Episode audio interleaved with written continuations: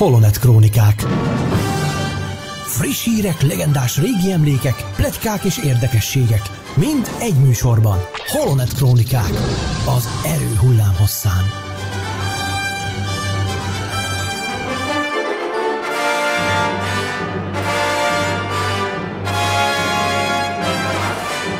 Ez itt a Holonet Krónikák 62. epizódja, Varga Csongor vagyok, és itt van velem két beszélgető társam ismét, Váci Krisztián és Patka Barnabás. Sziasztok! Sziasztok, sziasztok! Sziasztok, üdvözlöm a hallgatókat!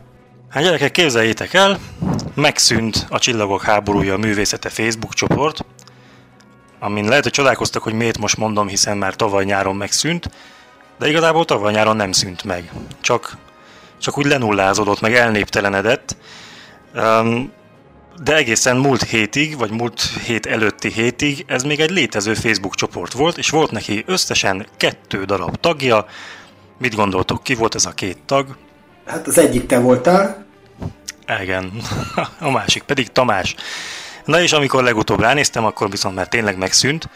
Úgyhogy hát igazság szerint ugye ez 2017 februárjában indult, és 2023 februárjában szűnt meg, tehát egy remek hat éves pályafutása volt ennek a patinás csoportnak, bár az utolsó egy év az olyan semmilyen se volt, de az első két-hármat én nagyon élveztem. Egyébként én nem tudok sok részletet az okokról, de olyan szinten megdöbbentett a dolog, hogy az hihetetlen. Tehát, hogy a, nem hogy az egyik legszínvonalasabb, hanem a legszínvonalasabb csoport volt. Ezt magasan ki lehet emelni. Nem voltak ostoba poénkodások, nem voltak veszekedések, nem voltak béna fotók tárháza az egész, az ilyen mindenféle ilyen közepesen és gyengén humoros Star wars kapcsolatos fotók gyűjtőtára, elképesztő archívum volt akár Holonet krónikák eléréséből, akár pedig az összes film, és hát igen, összes film az animációkkal kapcsolatban nem tettél azért fel képeket, de,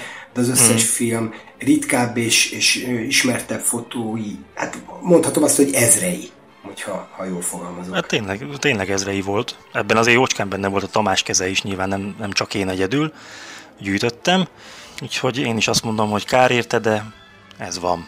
Igen, én is egyébként nagyon sajnálom, mert ahogy, ahogy Barnabás is mondta, a, az egyik legigényesebb Facebook csoport volt, ami mellett egyébként tök jól megfért korábban a Zero is, sajnos ugye eh, az is megszűnt Igen. a tavalyi évvel, ugye a, rib, a ribó.hu vette át.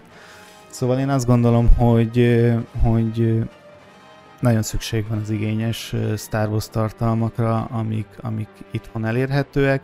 Nyilván külföldön számtalan elérhető, de, de itthon azért ez, ez, ez nagyon, nagyon szűk réteg foglalkozik ezzel. Ne beszélve arról az unikum dologról, hogy, hogy egy rakás gyártó, közreműködő színész szereplő tagja volt, akik a különböző filmekben benne voltak hol így, hol úgy, és több esetben ugye kérdéseket intéztetek hozzájuk, és ők válaszoltak is, ami hát valami fantasztikus. Igen. 2023. március elején járunk, 41 évvel ezelőtt, 1982. március másodikán a Jedi visszatér forgatása alatt George Lucas rendezésével készült néhány felvétel Sebastian Shaw-ról fekete háttér előtt, tehát a, a, az idős Anakint játszó színészről, uh-huh. és neki annyi volt a dolga, hogy, hogy csak ott álljon és mosolyogjon. És, de jelmezben. És Shaw nem is tudta, hogy ez mihez kell. Ő azt hitte, hogy valami promóképhez, de igazából a filmvégi szellem jelenethez készült a felvétel, úgy, hogy összesen négy felvételt készítettek, amiből kettőn ő nem Anakin Skywalker Jedi jelmezét viselte, hanem Darth Vader jelmezét helyes arccal. Hm. Tehát ebből, ebből én arra következtetek, hogy szerintem létezett egy olyan elképzelés George részéről, hogy Anakin Jodához és, és Kenobihoz hasonlóan azzal a külsővel jelenik meg a történet végén, Luke előtt, mint amilyenben meghalt. Tehát, hogyha megnézitek a képeket, akkor azt látjátok, hogy, hogy de mindjárt meg is mutatom őket, egy pillanat.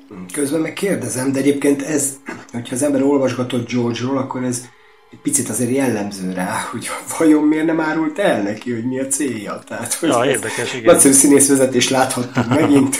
Na, közben itt a kép. Igen, itt Igen, van. ez egyébként egy jól ismert kép szerintem. Hát, igen. Majd mutatok egy másikat is. Picit ilyen jól lakott napközis.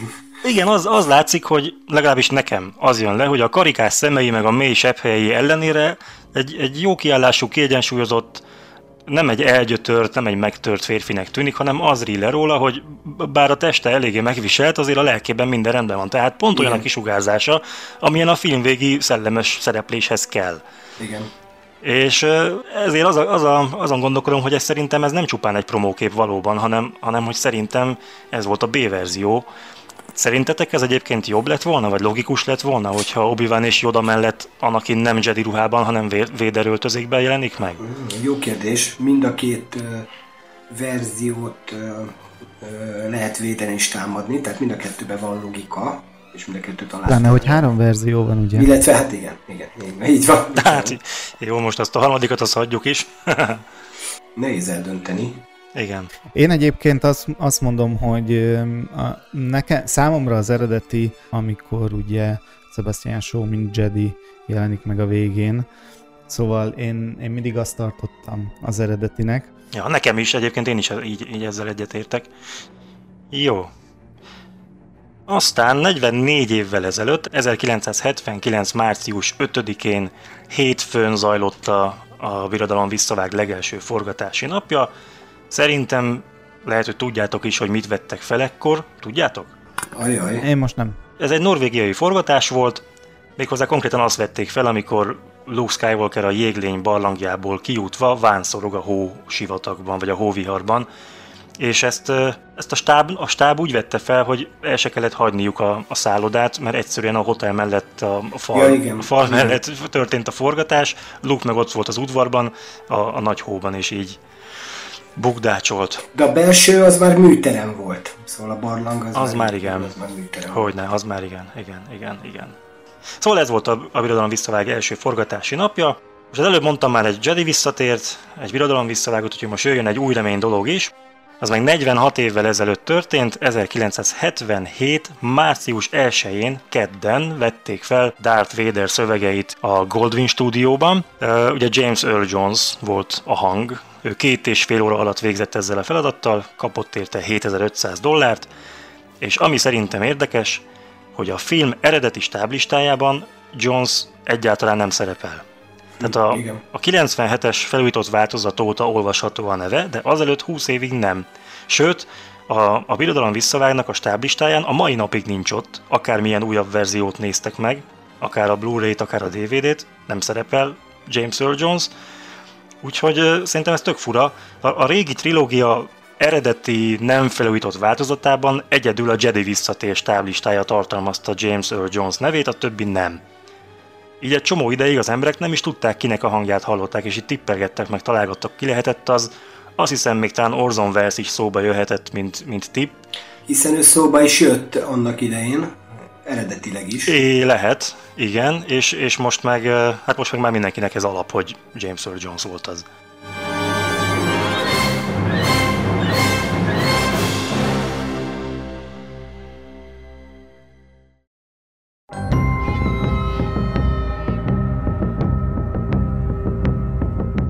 A következő témánk pedig a Mandalori harmadik évadának első része, most a legfrissebb epizód, a 17. fejezet a sorozatban, aminek az a címe, hogy A hite hagyott. Kíváncsi vagyok, hogy mi a véleményetek. Ugye már egy ideje tudtuk azt, hogy elég rövid kezdő résszel fog indulni a harmadik évad. Na ez az, amit én nem tudtam, lehet, hogy te tudtad, csak lehet, hogy én figyelmetlen voltam, és nem tájékozottam eléggé, de mondtam is nektek, hogy engem igen meglepett, mert arra készültem, hogy haha, megint egy jó egy órás epizóddal nyitunk, de jó lesz, hát ehhez képest tessék. Egy- Én azt gondolom, hogy a, a harmadik évad első része ahhoz képest, hogy, hogy kezdő rész, szerintem ebbe a 35 percbe tök jó fölvezették azt, hogy nagyjából mire számíthatunk ebben az évadban. Erre majd nyilván ki fogunk térni részben a beszélgetés során. Összességében nekem nagyon tetszett, több jelenet is, ezeket szerintem majd úgy is fogjuk említeni. Uh-huh. Szóval én szerintem... Az... Hát mondjad, mik voltak? Mik voltak? Hát ugye a legelső, a legelső felvezető rész, amikor ugye ez a beavatási szertartás van a, ott a mandoknál, az, az egy tök érdekes rész, uh-huh. mert meglátjuk, hogy megláttuk azt, hogy hogyan Ugyan, uh, működik náluk igen. egy beavatási szertartás, és az, hogy amúgy a Dingerinre majd mi várhat, vagy, vagy min kell majd átesnie, ugye, hogy újra Mandónak tekintsék. Tehát, hogy azt mondod, hogy, hogy ha ő, ő vezek, levezekli azt, amit le kell a szülőbolygójukon, mm-hmm. akkor ő ugyanígy szinte egy úgymond kezdő belépő szintjén teljesen előről kell mindent csinálnia? Tehát, hogy ő nulláról indul? Mint hogy a kisfiú? Nem, mert hogy ö, minden alkatrésze megvan például a, a Mandó költözékének, ami, ami mondjuk a kisfiúnak még nem nagyon. Szóval, szóval én azt gondolom, hogy, hogy talán nem nulláról indul. És, és hát igazából itt az egész jelenet sor, ami, ami itt történt, szerintem, szerintem tök érdekes volt. De, de talán az, hogy itt ugye most a fegyverkovács összeszedett rengeteg mondót, így össze-vissza. Mm-hmm. Ugye az előző Igen. évadokban volt az, hogy a, hogy a szétszélet mandókat azért részben a birodalom ott a Navarón is megölte, és akkor itt most újra egy nagyobb csapat mandó van. Hát ez, ez, ez azzal is valószínűleg párhuzamba van, hogy, hogy Bókatán mellől viszont meg elpártoltak egy jó páran, hiszen a, a sötét kardot, vagy Darksaber-t ezt ugye nem sikerült megszereznie. Meg hát ez az egész harci jelenet, ugye, hogy, hogy hogyan harcolnak a mandók így egy csapatban is tök érdekes volt. Ez érdekes a, volt. Az ellen a... Mondjuk elég ijesztő, tehát én rendesen, mert én nem nézegettem tényeket előtte, nem tudom, hogy, hogy ezt a, ezt a lény mutatták-e bármilyen előzetes, én rendesen megijedtem. Tehát, hogy nálam működött ez a faktor, mi, mi jön ki a vízből, tehát Szent Isten. Ami viszont furcsa volt, hogy de lehet, hogy ti jobban emlékeztek, hogy volt-e nekik a jelenlévőkön volt-e háti rakéta? Volt, Mert és hogy, használták is. És ezt használták is? Így használták, igen. igen. Én, beletelt, én nekem nem tűnt fel. Beletelt nekik jó pár percben, míg rájöttek, hogy hiszen van ez is, és használhatnák, de, de, de igen, használták. Néhányan röpködtek.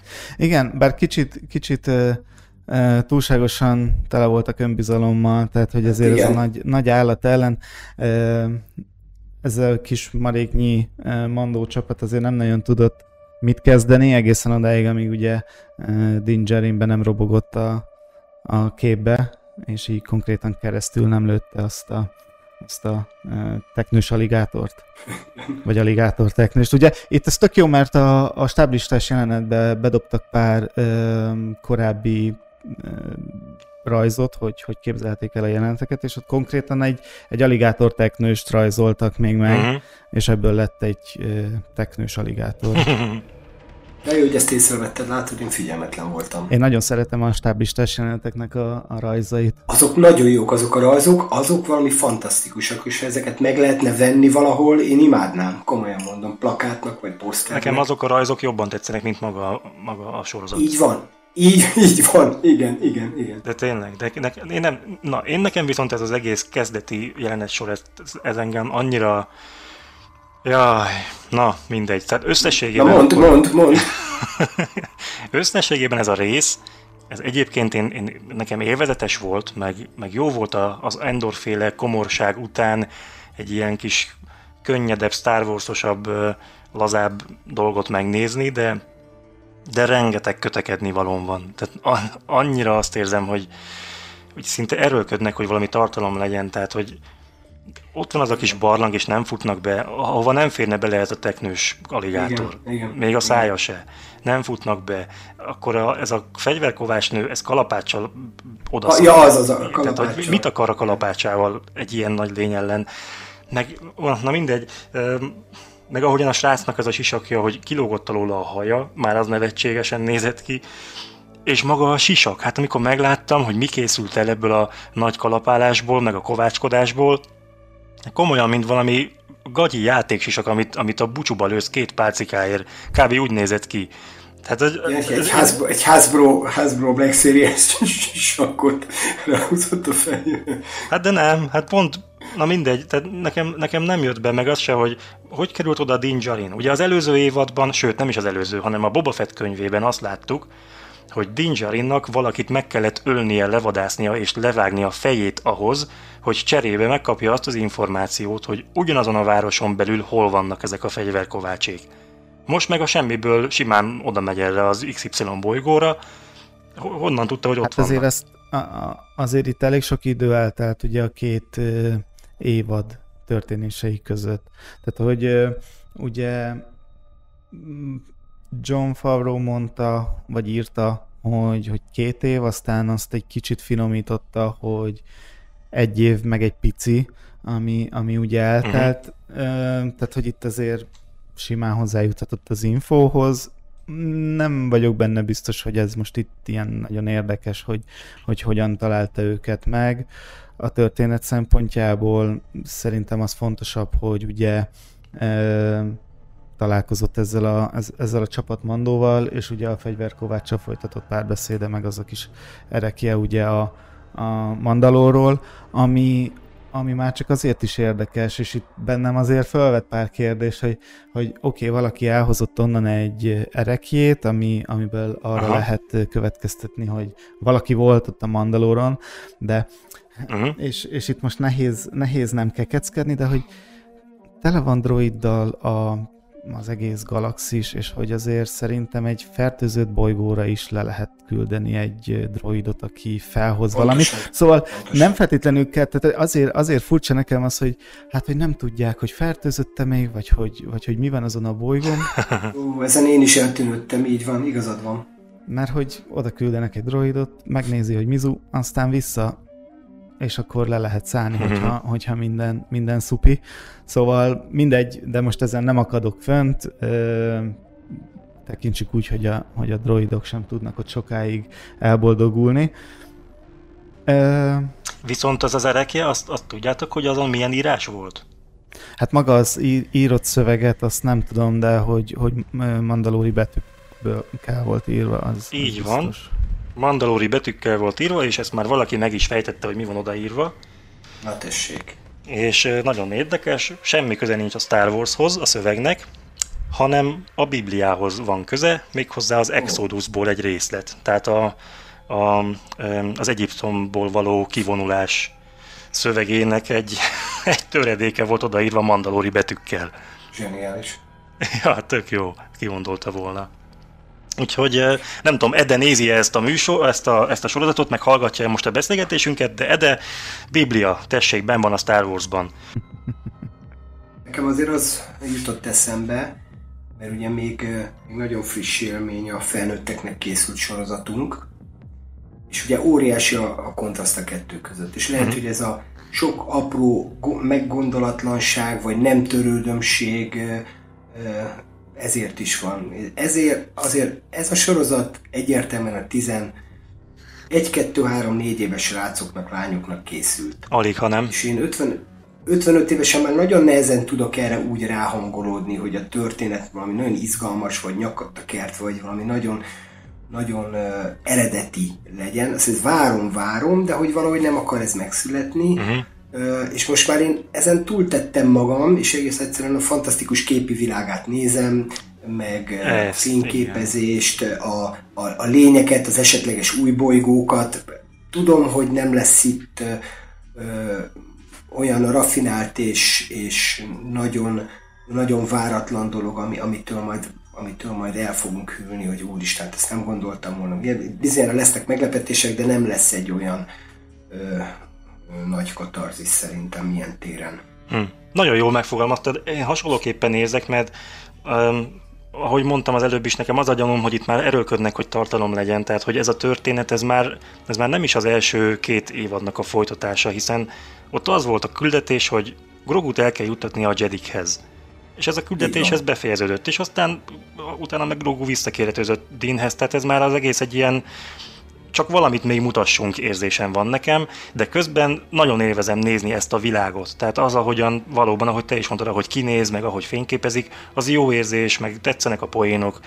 Tök jó volt, hogy, a, hogy ennek a Grief kargának a hosszú köpönyegét kis droidok izé, emelték ja, el a padlótól, tök jól nézett ki. És, és a, a fákon lévő Mark dodzonok. Ja, igen, igen, igen.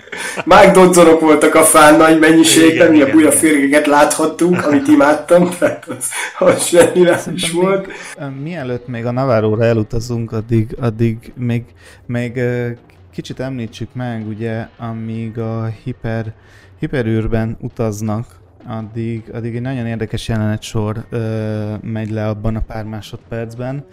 Ugye odaról látjuk a, a Nabu N1-es fightert, és, és ugye pörgilleket látunk a hiper uh-huh. térben utazni, ugye Dingerinék mellett, amit ugye Grogu szúr, ami, ami meg egy nagyon jó felvezetése lesz majd valószínűleg az Ászóka sorozatnak, Ugye nem tudom, hogy ti mennyire láttátok a Rebels sorozatot. Picit. A pörgőlek ott jelennek Semennyire. Meg.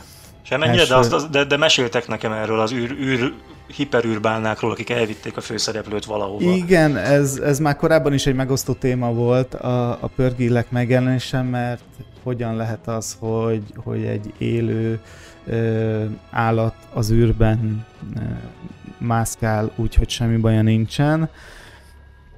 Ezt a számítva tök jó volt a megjelenésük, és, és, és nagyon tetszik, hogy az Aszóka sorozatra próbálnak majd így ráutalni. Itt ez azért fontos, mert, mert az Aszóka sorozat később valószínűleg arról fog szólni, hogy, hogy majd Aszóka és Szabin megtalálják Ezrát. Ugye úgy fejeződött be a Rebel sorozat, hogy a Ezra trónnal egyetemben a pörgélek segítségével a ismeretlen régiókba így elevickelnek, és ugye nem tudnak róluk. És valószínűleg ez lesz majd az a szoka sorozatban, hogy, hogy majd Ezrát megtaláljuk. Szóval én szerintem ez egy ez tök jó kis uh, utalás volt. Nekem ez nagyon tetszett. Amúgy én nem hiszem, hogy gond van ezzel, hogy ezek az űrben élnek, hiszen a, az űrcsiga is az, az űrben élt egy aszteroidán. Így van, nagyon-nagyon jó. Ez nagyon Igazad jó meglátás. Ráadásul meg miért ne jöhetnének be újabb és újabb elemek? Hát végre, hát nem, ne, ne táplálkozunk már mindig ugyanazokból a szabályokból, törvényekből. Hát ez egy óriási univerzum. Igen. Miért ne lehetnének olyan dolgok, amelyeket még nem láttunk? Igen. Pont ez a lényeg az egészbe. Ilyen alapon akkor az összes új bolygóra azt mondhatnák, hogy de hát ez most hogy lehet, hát eddig csak ilyen bolygókat láttunk, miért van még mit Persze, az a jó, hogyha végre vannak új bolygók, és nem mindig csak a sivatag ismétlődik, Igen. szerintem ez, ez, ez üdvözlendő. Viszont az a kérdésem, hogy amikor mennek ott a hipertérben, és Grogu nézi ezeket az űrbálnákat, akkor utána hogy kerül Dinjarin ölébe hirtelen? Mert ott Igen, ugye ott hátul van a, a droidnak a kis helyén van hátul, az külön van a pilóta fülkétől, nem? Vagy ezek szerint akkor nem, nyilván. Nem, le tud csúszni szerintem valahogy, és valószínűleg át tud bújni. Én szerintem, én szerintem azt a Nabu N1-est azt annyira átszapták, hogy, hogy belefér, hogy a pilóta fülke és a droid fülke Igen. közti falat azt mondjuk elengedték. Hát csak ez nem látszik egyébként. Tehát nekem az úgy tűnt, mintha ott lenne egy fal. De mindegy, nem kötekedés, csak hogy, felmerült. Hogy, hogy tetszett nektek a kergetőzés a, a, az aszteroida vagy a bolygó darabok között? Nekem bejött. Szerintem jó volt. Szerintem e, is. Igazából nekem az is tetszett ebbe a részbe, hogy a rövidsége ellenére nagyon sok e, e, speciális effekt volt benne, ami azért a sorozatoknál nem mindig jellemző. Uh-huh. Meg sok és, helyszín, és sok történés, sok, sok esemény, sok így helyszín. Van, így van, és talán ez e, emiatt, emiatt tűnt úgy, hogy, hogy végül nem egy, nem egy 30 perces részt nézünk, hanem ez sok minden történt. Így van. Ami nekem fura még, várjatok, a nevekkel mindig hadilában állok, ez a Grit Karga? Grit Karga. Karga. Karga Nekem egész egyszerűen, de lehet ez csak az én bajom, hogy idegesít ez a negédes barátkozása, ez a, ez a túlságosan szívélyessége, egész egyszerűen zavaró. Tehát, hogy ott, ott van a Mandó, aki egy ilyen összeszedett karakán, teljesen egyértelmű fickó, nem beszél sokat, olyan, mint egy igazi western párbajhős, és itt van ez a figura, aki meg ilyen túl szívélyes, túl mácsi, ilyen, ez egész ilyen picit erőltetett, meg van alapozva az ő ilyen nagy barátságuk? Hát szerintem azért talán Hát azért, azért volt nekik közös akciózásuk, meg kalandjuk. Ez, ez tény. Igen, túlestek ezen azon. Ezt, ez szerintem is. Én, én nekem a, hogy hívják azt a Tatooine nőt, aki mindig mindig segít Dinjarinnak, mi is a neve? Jó, igen. Pelimotto. Pelimotto, na nekem ő az idegesítő, nekem ő túl sok, de a, a Griff kargával nincs nekem bajom, meg csipem a színész, tehát nekem a, a Predator óta nagyon kedvelem ezt a Carl Withers-t. Nekem ő, ő szimpatikus volt kezdettől fogva, és hát ugye annak idején a Predatornál volt az a szuper készfogás a Schwarzeneggerrel, most valami nagyon ehhez hasonlót láttam ebben, a, ebben az epizódban is, mikor Dinjarinnal kezet szorítottak, vagyis alkart. Meg hát a Nevarro látványos fejlődése is nagyon bejött nekem. Igen, és uh, számtalan képet csináltak erről Igen. A, az interneten, hogy az első, második, harmadik évadban hogyan nézett ki. Aha. És, és uh, tök jó volt, amikor ugye megérkeztek a Navarro-ra, és akkor így végig sétált ott a, a, a, az utcák között. És, mm. és tök érdekes volt, mert talán, ha jól emlékszem, az első évadban volt, amikor ugye jött a Navarro-ra, és akkor ott még pörgették a, Kovaki majmot, itt meg most Igen. már a fán, fán szabadon mászkáltak, szóval ez is egy tök, tök érdekes van. kontraszt volt. Szerintem. Hát meg az is, hogy ugye a, az a láva mező vagy micsoda, ami még az első évadban egy roppant feszedelmes hely volt, és mindenféle lények támadták meg az arra járókat. Ott volt Grogunak az erőgyógyítása, még a hetedik epizódban most meg a, a droid ugyanoda szervez turistáknak ö, városnézést vagy látogatást. Igen. Csodáljuk meg a fekete lábak magyarokat. Meg hát, meg hát ugyanaz a sév droid vagy, vagy, vagy szakács droid is ö, viszont láthattuk, akik a, a, uh-huh. aki a Book of Boba Fettben, ugye Jabba palotájában főzött. Ez is egy kis átkötés a Mandalorian két és feledik évadához. Hát meg ugye ő szerepelt a klónok támadásában is. Ő Igen. volt, aki elküldte Artut a kajapulttól. Egy rajdat nem szolgálunk ki. Gorolj el innen. Hogy az is nagyon tetszett, hogy, hogy Karadun hiányára is kitértek. De ilyen pont épp csak kicsit érintették, de legalább szóba hozták, hogy ő miért nem szerepel. Így van. Ugye mi is, hogy is hívják? Gina Carano, ugye, aki mindenféle ilyen, akit így a politikai Igen. nézetei miatt kigolyóztak onnan, de hát Igen. meg kellett magyarázni, hogy hol a szereplő. Viszont azt nem tudom, hogy a Mithrol mi van, az a, az a kékbőrű Mithrol. Ő, őről nem esett szó, hogy ő miért nincs ott. Igen, ez nekem is, nekem is eszembe jutott, hogy, hogy róla nem nagyon tudunk. Uh, hát... Vagy ő már lelépett korábban, azt láttuk az előző évadban, hogy elbúcsúzik? Szerintem nem.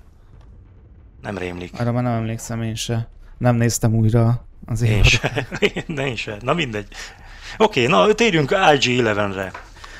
Még mielőtt rátérünk IG-11-re, csak erre a, a Karadunos vonalra, ugye ez egy tök érdekes átkötés, mert itt ugye nagyjából arról beszéltek, hogy ugye előléptették Gideomovnak a, az előállítása után, mm-hmm. és erre, arra a spin-off filmre, vagy sorozat, az is sorozat lett volna, a Rangers of the New Republic? Így van, és egy kicsit arra kötnek rá, de hát Ami nem lesz. ugye nem valósult meg. Az nem lesz. Szóval, szóval így igazából in universe megmagyarázták, hogy Igen.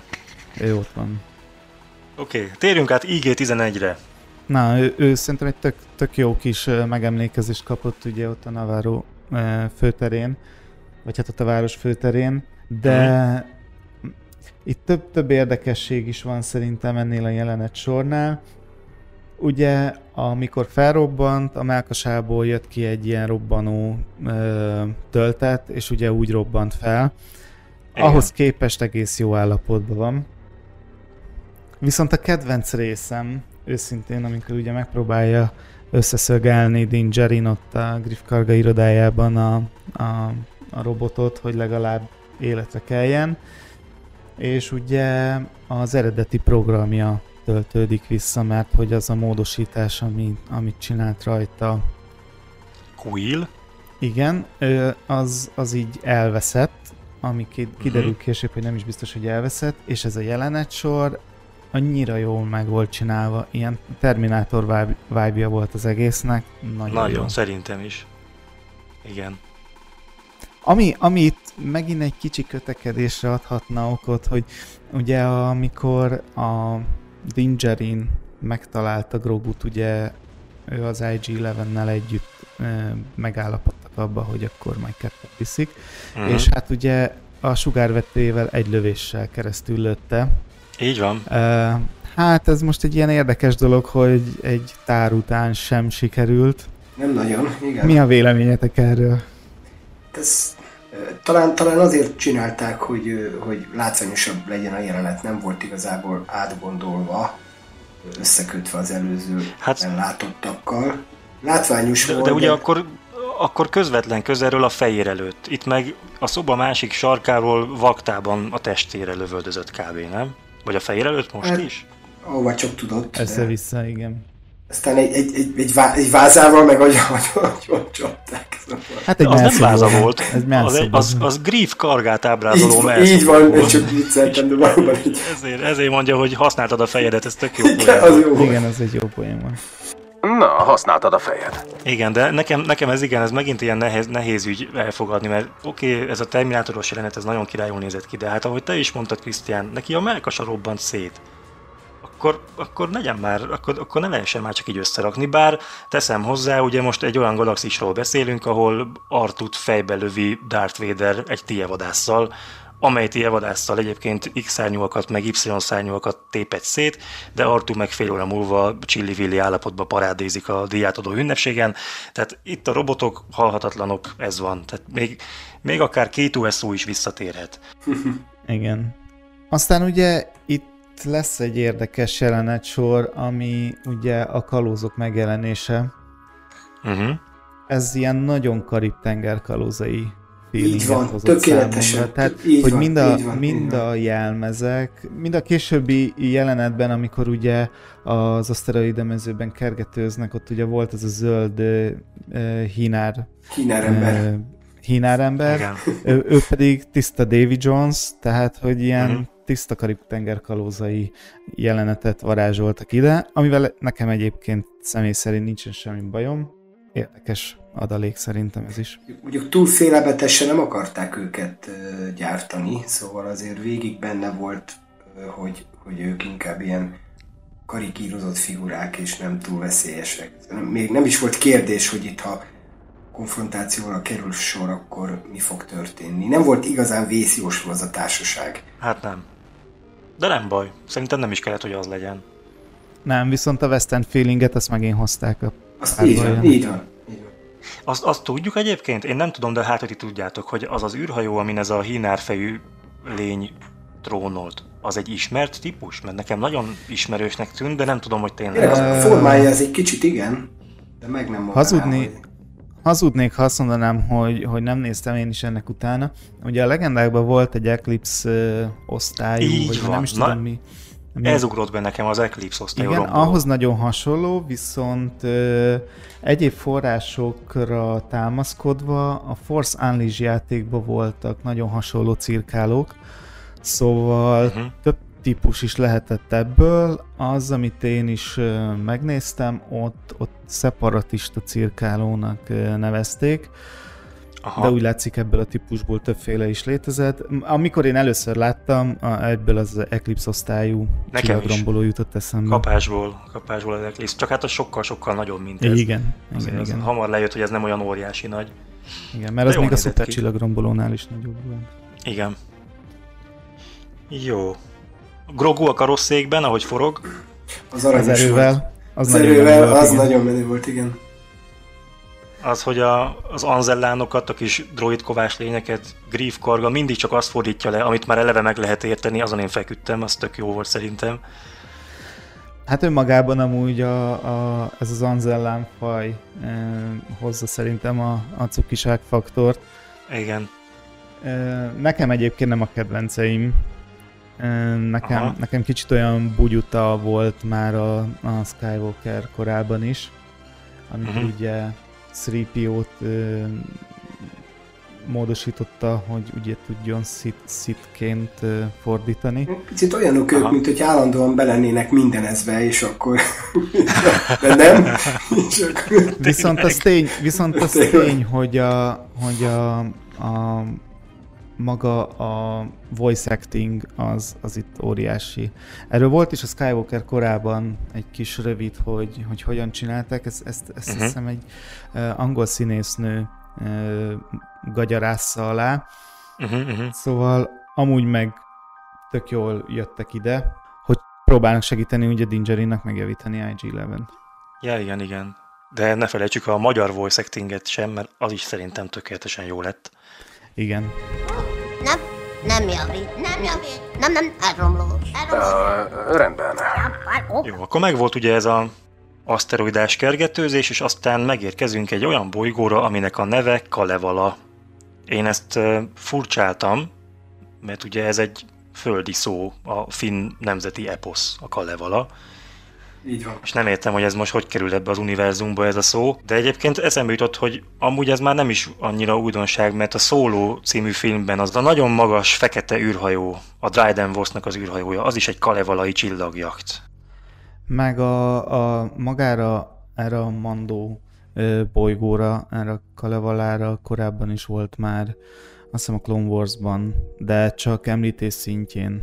Uh-huh, uh-huh. Tehát, hogy ez, ez nem újdonság, hogy van egy ilyen bolygó a, a Mandó rendszerben, viszont sosem láttuk még. Aha, akkor ez az első alkalom, hogy ezt mutatták, ezt a kalevalát? Igen. Na, és azt tudjátok egyébként, hogy valójában, tehát igazából is van közük a finneknek a csillagok háborújához? Na, és miben? Hát, mutatok nektek egy képet megint, illetve kettőt. Na, mit láttok a képeken? Ó. A hercegnő nyakéke.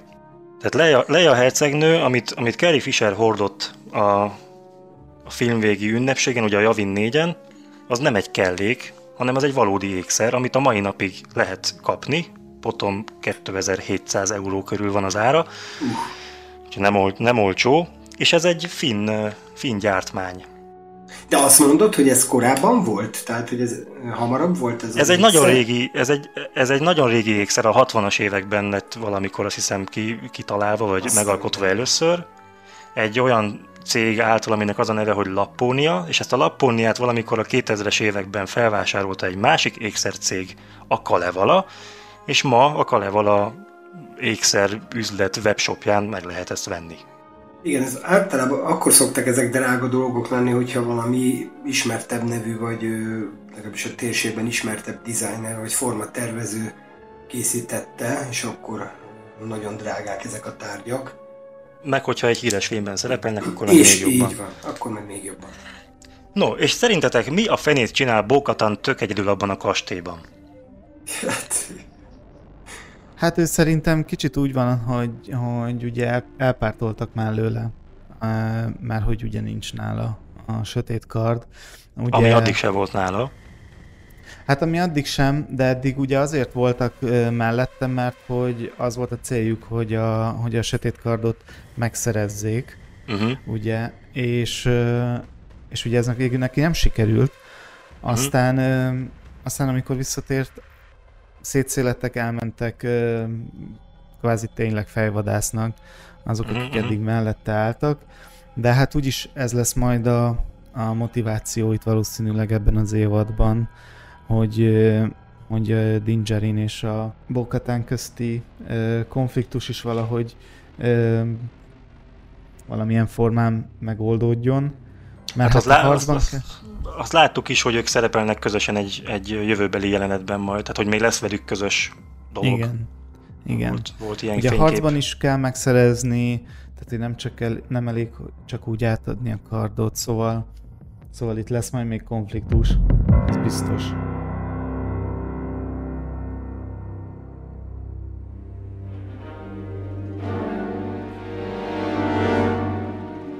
A Facebookon láttam egy tök érdekes dolgot. Földi Bence osztotta meg, ugye egykori beszélgetőtárs itt a Holonet Krónikákban, egy, egy érdekes megközelítését a Csillagok háborúja idővonalnak, amiben én még sose gondoltam bele, hogy így is bele lehet gondolni.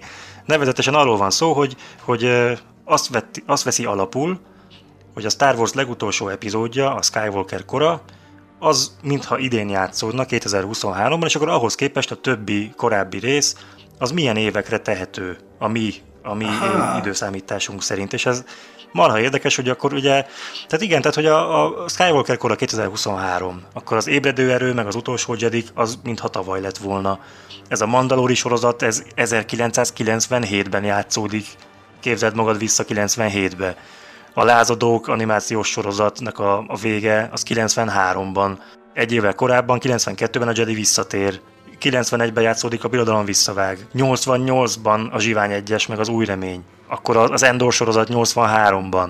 A Kenobi az már 79-re nyúlik vissza, 1979-ben, mintha akkor játszódott volna. A Sithek bosszúja az, az meg 1969. Gondolj csak bele, visszamegyünk egészen a, sőt még régebbre, mert 56-os az a bajós árnyak, 66-os a klónok támadása. Tehát, hogy ekkora időtől elfel ez az egész, és ezt még így így érzékeltetve én még nem találkoztam ezzel, de nekem nagyon tetszik. Nagyon tetszik nekem is. Erről van valahol fotó is, ahol ez így, vagy egy kép, vagy valami rajz? Ez, nagy, ez, ez, ez csak egy, egy szöveg, szöveg volt, amit én láttam nagyon erről. Jó. Nagyon jó ötlet. Szerintem is. Sokkal Viszont a szóló hiányzik belőle. De miért? Nem tudom, az, az nincs beletéve. Tényleg a szóló az hiányzik belőle. Amúgy, amúgy én is Bencénél láttam ezt a, ezt a Facebook posztot, és, és nagyon jól érzékelteti, hogy, hogy időben ez ugye mennyi, mennyi időt ölel föl. A, sokkal, a sokkal világosabb és átláthatóbb. És igazából itt ugye a, Sky, a Skywalker szagát az, az ami itt a, a legnagyobb ö, szeletben szerepel. Ugye ez a köztársaság fénykor, ez a legújabb ö, sorozat, ami nagyjából ilyen 200 évvel előzi meg a bajos árnyakat, Ugye itt uh-huh. még a Yoda fiatalabb, ezt nem olyan régen, pár éve kezdték el fölvezetni. Őszintén erről én sem tudok túl sokat, csak azokat, amiket így cikkeket szoktam olvasni. De, uh-huh. de, de nagyon jó, hogy 1956-tól eh, 2023-ig tart igazából a Skywalker szaga. Igen, 67 év. Igen. Tök érdekes, hogy amikor én egy éves voltam, akkor már működött a halálcsillag.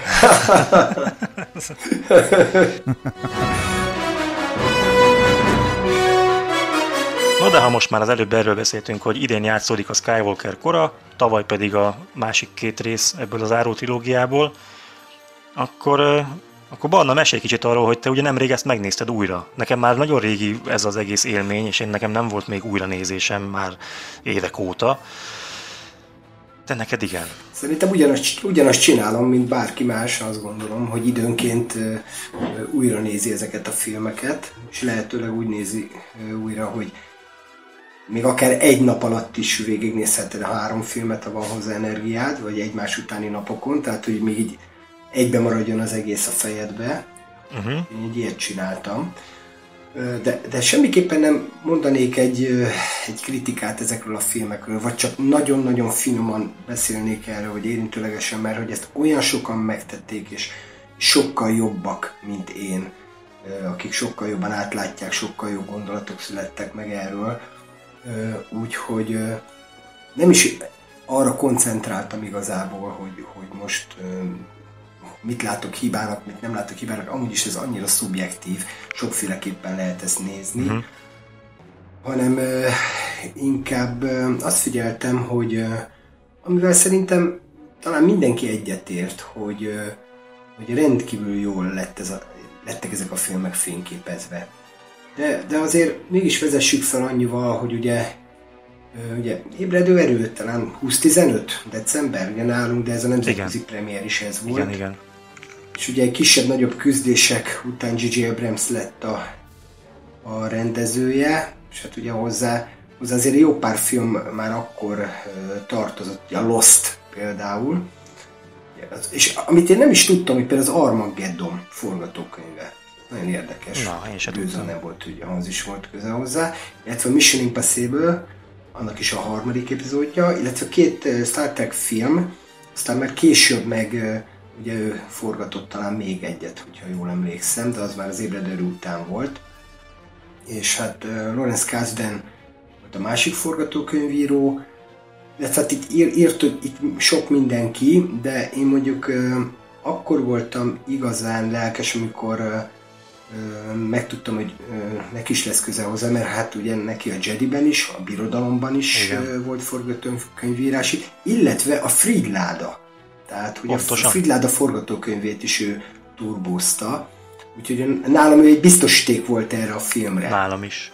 És, és hát ugye 2015 legnyereségesebb filmje volt, ezt képzeljétek el. Tehát, hogy a, a tiszta nyereség, tehát nem a, nem a teljes bevétel, mert a tiszta nyereség az majdnem 700, majdnem 800 millió dollárról beszélünk. Hmm. De azóta, ezek, ezt adat én ezt olvastam, de lehet, hogy azóta már ez több. Aha. Szóval, hogy óriási volt a várakozás. Persze. Ö, illetve ö, jóval később olvastam egy könyvet, amit szerintem talán sokunk olvashatott, vagy, vagy sokunknak meg lehetett, ez a, a ébredő erő világ, ami jellemzően nem egy olvasmányos könyv, csak gyönyörű szép képek vannak benne, konceptrajzok, rajzok tömegével, jobbnál jobbra azok, tehát tényleg fantasztikus. És ott van egy pici szösszenet, amely engem nagyon meglepett, főként azért, hogy olyan őszintességgel írtak erről a dologról. Az történt, hogy nem meglepően összeültek döntéshozók, producerek, rendezők, forgatókönyvírók, és hát ötletelgettek, és ilyen mindenkinek voltak jó ötletei. De ezek csak pici kis ötlet darabok voltak, uh-huh. hogy de jó lenne, ha ez, ez is megtörténne a szereplőinkkel, de jó lenne, hogyha ide is eljutnának, fú, de jó néz neki, ha ez kiderülne. És ezeket az ötlet darabokat így felirogatták, ilyen posztitekre, amiket kiragaszkodtak a falra. És ez nagyon sokáig így ment. Igen, de hogy az idő megtelt, és forgatókönyvünk nem volt. Hm. És ezek ilyen véletlenszerű kis brainstormingolások, ilyen kis ötletdobálások, na most ezekből nagyon ritkán születik film. Mindenkinek van egy jó ötlete, csak hogy ebből, ebből nem lesz narratíva, ennek nincsen íve, ezek töredék darabok, ezekből a legnehezebb filmet készíteni, gyakorlatilag majd, hogy nem fordítva ülünk a lovon. Igen. A gombhoz varjuk a kabátot. Így van, nem kezdünk írni egy történetet, hanem van egy csomó ötletünk, és akkor hogy fogjuk ezt mi összefésülni? Hát sehogy. Tehát ez, ez, ez a létező legnehezebb dolog. És talán egy icipicit ez is, ez is előrevetítette, vagy utólag így már jobban megérthető az, hogy, hogy valahogy az igazán eredeti forgatókönyv az valahogy nem sikerült. Hm. Valahogy nem tudták ezt megugrani vagy esetleg írjuk meg forgatás közben, ugye Hollywoodban ez sem ritka dolog, Aha. tehát majd kitaláljuk, valahogy csak lesz. Érted? Szóval, hogy és én nyilván másik probléma, de ez csak utólag lehet nem belemagyarázni, hogy azért a, itt azért nem volt szerencsés a rendezők keverése. Hát az nagyon. Szóval ebből, ebből nem jött ki jól a trilógia, viszont az tény, hogy nagyon sok klassz jelenet jellemzi a filmet és fantasztikusan van fényképezve. Emelj ki egyet. Ja, hát hoho, hát mindjárt ugye az ébred erőbe szerintem majd mindenki kedvenc az, amit a, Falcon művel. Ha, igen. Tehát, amit, amit Ray művel a Falconnal. Igen. tehát, hogy azok a, azok a bravúros kameramozgások, azok a forgások, azok, csak kapkodtuk a fényket, hogy mi történik, Hát imádtam minden pillanatát, leér a földre, odaütődik. Néha azt se tudod, hogy hol van fönt, hol van lent, úgy forog, úgy forog a, a, az űrhajó, szóval ez, ez, ez, ilyet eddig nem láttunk, ezek bravúrosak. És az, hogy, hogy ö, ö, minden olyan élő volt. Tehát ugye ez a, az előzmény trilógiával ellentétben ez kellően kopott, kellően életszagú. Nem érezted, hogy animációt látsz, nem Aha. érezted, hogy vetített dolgokat látsz. Marha jók a makettek, marha jók a díszletek. Egyébként visszatérve a fénykardokra, tehát hogy az is ilyen nagyon erőteljes hatású, vadhatású volt. Visszatértek ugye a régi vívás technikákhoz egy picit. Igen, ez igaz. Kiváló igen, mondd csak. Ja, semmi, csak ennyi, hogy igen, ezt, ezt én is észrevettem, hogy a, nem, az a, nem az a prikveles pörgetés, meg... Igen, igen, igen, igen. Tehát ilyen kézzel tapintható érzést adott az egész. Egyébként a karakterek kiválasztása az, az, az amerikai jellemző, hogy ez nagyon jó. Tehát most nem mennék végezen, mert nincs erre idő, de például ugye Kylo az sok embernek nem tetszett, nem tetszett, de hogy mégiscsak, ugye mi volt a feladat? Egy vívódó, dühös, szétesett fiatal figura, aki sodródik, tehát a sötét és a világos oldal között sodródik, hol, hol elnyomja magában, hol előre től, maga se tudja, hogy hova akar tartozni, illetve valamennyire tudja, de, de ezekből dükítörések lesznek, félelem, bizonytalanság, tehát, hogy ez, ez valami elképesztően jó kitalált dolog. Ö, de összességében ez a film mégiscsak egy szórakoztató gyávaság lett. De jól megfogalmaztad. Hát most ez így hirtelen jutott eszembe, mert tényleg kiemel és felturboz minden működelemet, amit eddig már láttunk, és egy picit most itt ellen, ellenmondásba keveredek magammal, mert nem szíthatom őket, hogyha ez egy tudatos döntés volt. Mert akkor ez egy tudatos döntés volt. Csak nem értem azt, hogyha hogy mi, tehát hogy egy trilógiából miért használunk el egy teljes epizódot olyasmire, amit már ezerszer láttunk. Hm. És hogy miért fésülünk össze három filmet, és abból miért csinálunk egyet. Szóval, hogy fú, ez, ez rendkívül bosszantó volt, és hát már megint itt van egy óriási központi fegyver, amit már nagyon nem akartunk, tehát, hogy ez, ja Istenem. Ja, a csillagpusztító bázisra gondolsz. Igen, és hogyha esetleg valami véleményetek van, akkor... Számomra talán az fájt a legjobban, hogy, hogy olyan koncepciótlan volt, nem igazán tudták szerintem, hogy hova is akarják ezt kifuttatni. Kicsit ez a kapjunk ide, kapjunk oda, majd biztos fogsz beszélni ugye a középső epizódnál, ez a Kanto Byte, én szerintem egy totál fölösleges rész volt. E, rengeteg olyan, olyan elcsépelt klisé volt benne, amit már korábban láttunk, és, és ez számomra eléggé lehúzta egyébként a trilógiát. Most nyilván lehet azzal jönni, hogy, hogy vannak, a, vannak a trilógiát utálók, meg a kedvelők, és a kettő között nincsen semmi. Amit te mondtál, Barna, hogy számtalan jelenet, meg, meg gondolat amúgy tök jó, meg, meg megvalósításba, fotózásra, amit te is mondtál, nagyon sok pozitívum van, amit igazából szerintem annak is köszönhetünk, hogy azért itt a 2000 tízes évek után azért már elég modern technológia állt rendelkezésükre. Ki is emelted a Falcont, hogy nem látszik, hogy, hogy CG, ami, ami nyilván a, a, annak köszönhető, hogy, hogy már sokkal modernebb technológia állt rendelkezésre, akár a modellezéshez is. Ez, ez mind, mind pozitívum a, a folytatás trilógia mellett. Az, hogy, az, hogy még egy, még egy halálcsillagot ö, felrobbantunk, amit majd még a, a uh, The Last Jedi-ban még tovább is tolnak azzal, amit vonszolnak maguk után a lépegetők. Hát oké. Okay. Na, de vissza is adom egyébként Csongor. Figyelj, nekem annak idején, amikor először láttam ezt az ébredőerőt, tudom, hogy nekem az fogott meg benne, hogy egyrészt nagyon emlékeztetett a kinézete a régi trilógiára, hogy teljesen teljesen maga mögött hagyta az előzmény trilógia képi világát, és ez nekem szimpatikus volt. Az is szimpatikus volt, hogy bár tudom, hogy nagyon sokan mondták, hogy ez csak egy, ez egy új remény remake, én nem éreztem annak, mert szerintem egy csomó mindent egy új aspektusból mutatott be. Addig azt láttuk, hogy a Jedik tárgyakat mozgatnak, most azt látjuk, hogy valaki egy mozgó tárgyat megállít. Eddig azt láttuk, hogy félni kell a sötét oldaltól és küzdeni ellene, ellenállni a csábításnak. Most a szereplő a sötét oldalon van, és a világos oldal csábítja, és annak akar ellenállni. Eddig a, a rohamosztagosok csak arctalan céltáblák voltak, most az egyik rohamosztagos látjuk, hogy mennyire sokkolja azt, hogy, az, az, hogy egy, egy csatában emberek halnak meg körülötte. Tehát nekem ezek a dolgok bejöttek, meg a, a, a nyolcadik részben, meg hogy azt tetszett benne szinte az elejétől a végéig, hogy bármi, amit a szereplők elterveztek, az semmi sem sikerült. Igen, Tehát, hogy igen, egy csomó, igen. csomó filmben az van, hogy elmondják a szereplők, hogy mi a terv, és bár vannak akadályok, de a végén megvalósítják. Itt meg semmi nem valósul meg abból, amit elterveznek. Így van. Igaz? Igen, igen. igen. Tehát meg akar, meg akar lépni Finn, nem sikerül meglépnie. Akkor utána meg kéne keresni a kódtörőt, nem sikerül kon- kontaktusba Igen. kerülni vele. Akkor le akarják állítani azt a hiperűrkövetőt. Már ott vannak a célban, amikor elkapják őket. Akkor mit tudom én, meg kéne állítani a faltörőkoságyút. Nem állítják meg a faltörőkoságyú, szétlövi azt a nagy bejáratot.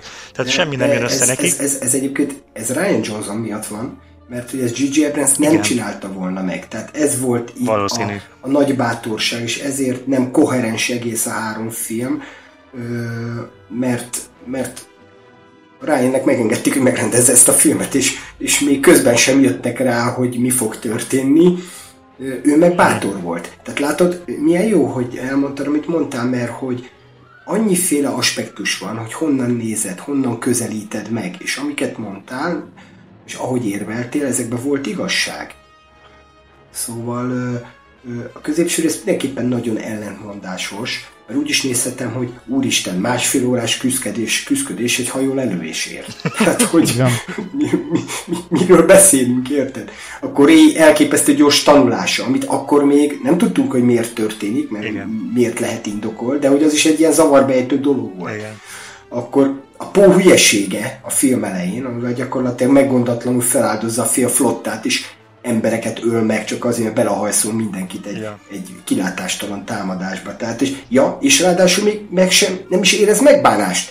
Szóval, hogy hello, mit csináltál, Pó? Nem, nem jöttél rá, hogy te valami stratégiailag valami nagyon nagy hib... Tehát, mint egy tábornok, aki, aki elküld egy csomó embert egy csatába, minden, ők meghaltak, rossz döntés, nem baj, majd a következő tízezer az majd megoldja. Szóval izé, Jézus Mária, tehát mit csináltál, Pó? Tehát kapjál már a fejedhez.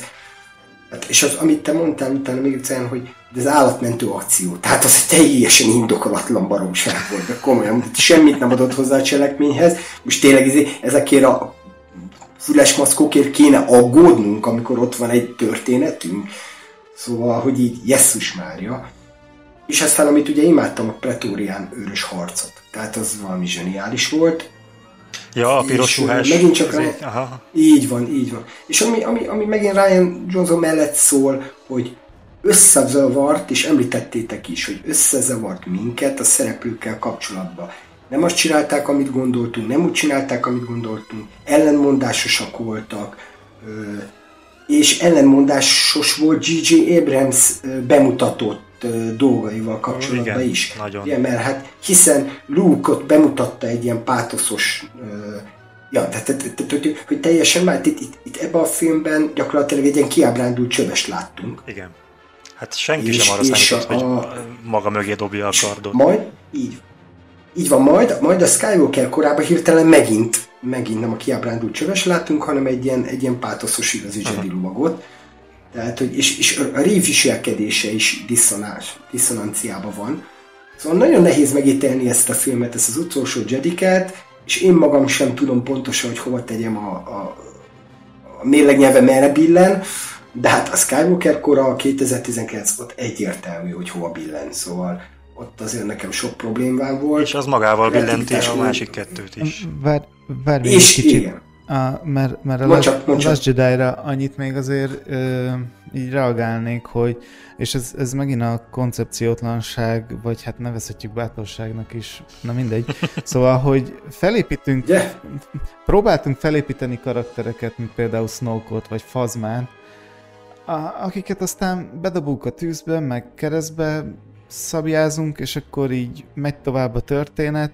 Hát nem tudom, nekem ez olyan, ez olyan felemás volt, tehát hogy, hogy azt gondolná, hogy az ember, hogy, hogy felépít, próbálnak felépíteni ilyen antagonistákat, és akkor majd valahova ki, megpróbálják kifuttatni, Igen, aztán, igen. aztán egy ilyen huszárvágásra szó szerint kapásból két kvázi, kvázi főszereplőt így, így, így lesöprünk a saktábláról, aztán megyünk tovább. De nevezhetjük ezt bátorságnak, én nekem más a gondolatom erről, de még aztán a végén túl szélsőségesnek gondolnak, szóval De látjátok, hogy az előzmény trilógiát se egy ember rendezte, hanem három különböző. Persze itt lehet azt mondani, hogy a Jedi visszatér Ja, hogy az eredeti trilógiát mondod.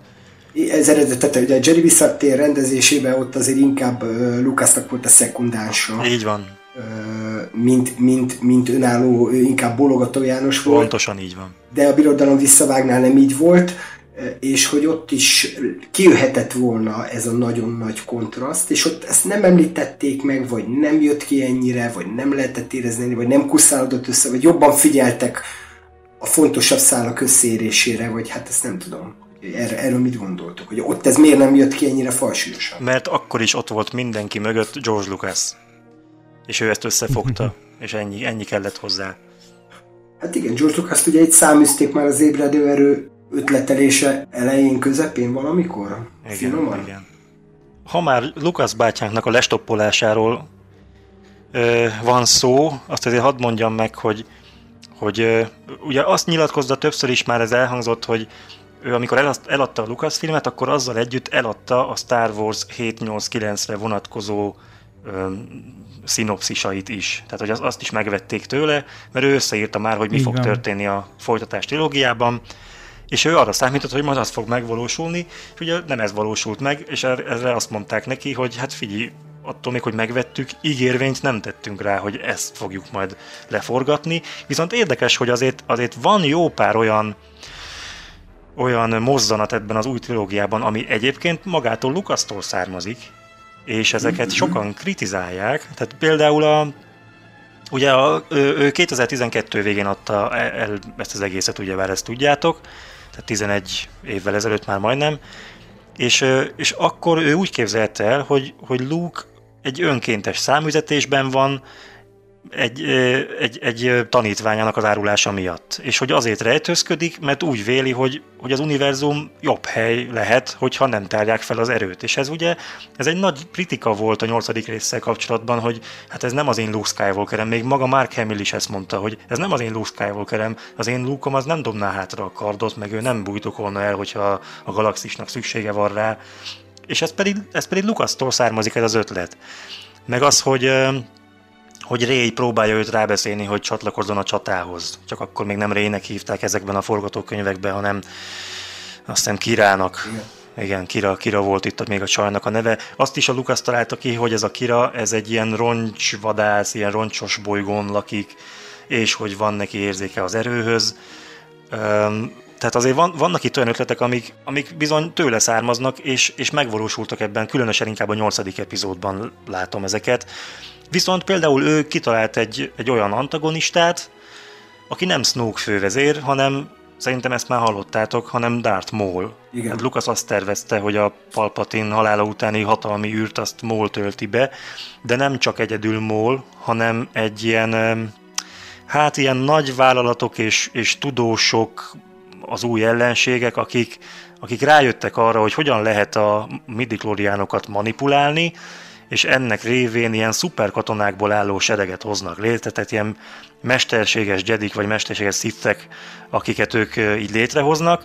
És ugye ezt is lehetett hallani sokszor, hogy, hogy voltak ilyen hírek, hogy Lucasnek az új trilógiájában mikroszkopikus világot láthattunk igen, volna. Igen. Na ez egy elég nagy túlzás, mert nem az egész szólt volna a mikroszkopikus világról, hanem itt az lett volna erre a magyarázat, erre a midiklórián manipulálásra, hogy az ugye már elhangzott a bajós árnyakban, hogy a midiklóriánok azok ugye mindig súgnak, súgnak, hogy mi az erő akarata. Csak hogyha az elmélet lecsendesíted, akkor hallod meg, hogy mit mondanak. Na de ki, ki ez az erő, vagy mi ez az erő? És az erőt alkotó kis lények, ezek a willek, a Lukasz elképzelése szerint, ezeket mutatta volna be, gondolom én néhány jelenet, ilyen mikroszkopikus világként, de nyilván nem az egész trilógia játszódott volna mikroszkóp alatt, gondolom én.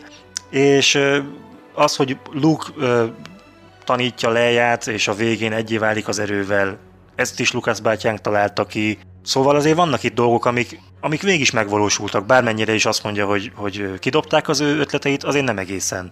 Nem egészen. És egyébként ő akarta rendezni a hetedik részt, tehát ő úgy tervezte, hogy saját maga fogja rendezni a trilógia első részét, és az egészet abból akarta finanszírozni, ez is érdekes szerintem, hogy ő az összes korábbi hat epizódot szerette volna 3D-síteni és mozikban ugye levetítetni, és ebből folyt volna be az ő terve szerint egy csomó bevétel, és ugye ebből az első meg is valósult, nem tudom, emlékeztek-e rá, a bajós árnyak az sikerült, megvalósult 3 d Sikerült megnéznem moziban, rettenetes volt. Tehát, hogy, hogy leesett nagyon, a Nagyon bénán sikerült. Igen, nagyon. Nagyon bénán sikerült. Olyan szinten... Viszont arra jó volt, hogy, hogy sok év óta megint nézhettünk Star Wars-t a moziban, kb. ennyi, ennyi haszna volt neki. Igen, de nyilván nem, nem volt mindegy, hogy mikor csináljuk, meg nyilván ha ezt most csinálnák meg ezeket az úgynevezett konvertálásokat, de tőlem ne kérdezzétek, mit jelent, tehát hogy ez hogy megy technikailag, akkor most már ez sokkal jobban sikerülne. Minden bizonyal. De akkor ez, ez borzasztó volt. Én szerintem ennek ma már így nem állnának neki, mert, mert mint ahogy beszéltünk például a Millennium Falconnál, és egyszerűen azok a modellek, amik, amik akkor rendelkezésre álltak, tehát hogy így, így, így nem állnák meg a helyüket, hm. akár, akár már most. Akkor még így elment szódával, de, de most, már, most már nagyon nem így menne van. el nagy képernyőn. Én, én azt gondolom egyébként, hogy ezzel alapvetően nem is lenne olyan hűde nagy probléma, hogy nem Lucas rendezte. Eladta, kész, lezárta magában is. Ő ugye azt is nyilatkozta, hogy egyszerűen az életéből nem tud már ennyit áldozni, míg elkészül egy újabb trilógia. Ezt meg tök, tök érthető. Ugye azt megnéztem volna ez a gyakorlatban, hogy történik, amikor tehát ugye Catherine Kennedy azért ez egy régi barát. Tehát tudjuk, hogy nagyon sok mindenen keresztül mentek együtt, és szerintem biztosan mondhatjuk azt, bár ugyan nem ismerik ezeket az embereket, hogy ők azért barátok voltak, hiszen Lucas rengeteg filmben benne volt, mint ötletember, mint forgatókönyvíró. Hát persze, de, de ez nem is Catherine Kennedy-től indul, tehát hogy ő, tehát ő nem, nem arra a Lucas filmnek a igen, de hogy arra gondolok, hogy amikor, amikor közölték lucas hogy, hogy hát tök jó, köszönjük szépen ezeket a paksamétákat, majd értesítjük, majd mikor kiderült számára, hogy hát igazából maximum kiveszünk néhány sort ezekből a dolgokból, és azt felhasználjuk, mert ez egy tök jó dolog, de hogy, tehát, hogy ezt vajon hogy kommunikálták le egymás között? Lehet, hogy sehogy. Szerintem ezen nem volt mit lekommunikálni, őszintén. Tehát, hogy megköszönték, hogy átadott terveket, azt viszont látás. Tehát, hogy itt igazából szerintem olyan nagyon sokat nem, nem kell belegondolni, egyszerűen más tervei lettek a Disneynek, amire egyébként szerintem minden joga megvolt. Hmm. Absz- ezzel egyetértek, e, persze. Lehet, lehet vita téma, mert, mert itt uh, megszokták említeni a Timothy Zahn féle Tron trilógiát is, ugye, hogy ah. az lett volna igazából a 7, 8, 9, aztán az ugye legendák, de hogy az nem is feltétlenül lett volna amúgy releváns filmen, tehát hogy... Nekem az, én bevallom, nekem az soha nem tetszett. Én olvastam azokat a könyveket, annyira nem Star Wars-osak szerintem. Pont a beszélgetésünk elején említett Star Wars-os könnyedség hiányzott nekem belőlük nagyon, nekem azok nem jöttek be. Nem is, nem is tekintettem őket 7-8-9. résznek, hiába volt ez ráírva a könyv borítójára annak idején. Igen. Na mindegy. Na, menjünk a Skywalker korára szerintem.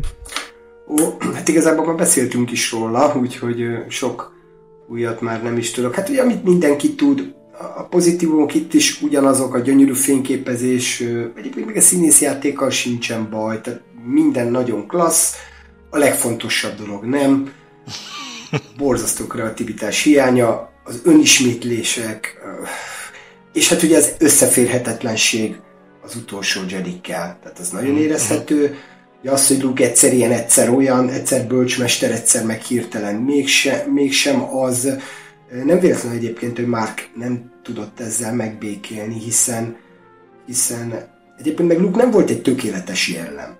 És ezt nagyon szépen bemutatja Ryan Johnson, hogy, hogy már nem jelenti azt, amit a régi rendszernek jelentett. És ez szerintem ez egy jó változtatás. És ezt, ezt szerintem Mark valahogy nem értette meg, hm. ezt a koncepciót. Mindenesetre itt, itt ez a, ez a bolygórobbantó fegyverarzona, bocsánat, hogy csak így csapongok, de hát ez, ez én, én így felvisítottam, tehát ez egy fájdalmas. Egy biztos, hogy semmiképpen nem egy összetartó, egységes vízió, és ami még egyébként idegesített, bár tudom, hogy a Star Wars mindig vicces, és azért kell a viccelés, és sok, de, de nagyon sok esetben mindenki túl vicces akart lenni. Tehát, hogy a, drámai pillanatokban, meg drámai helyzetekben is olyan volt, mint egy ilyen videójátékban játszanánk, ahol úgysem lehet semmi bajunk, és ezért szóval ez egy, nekem ez így mindig feljött, de ez lehet, hogy csak az én bajom.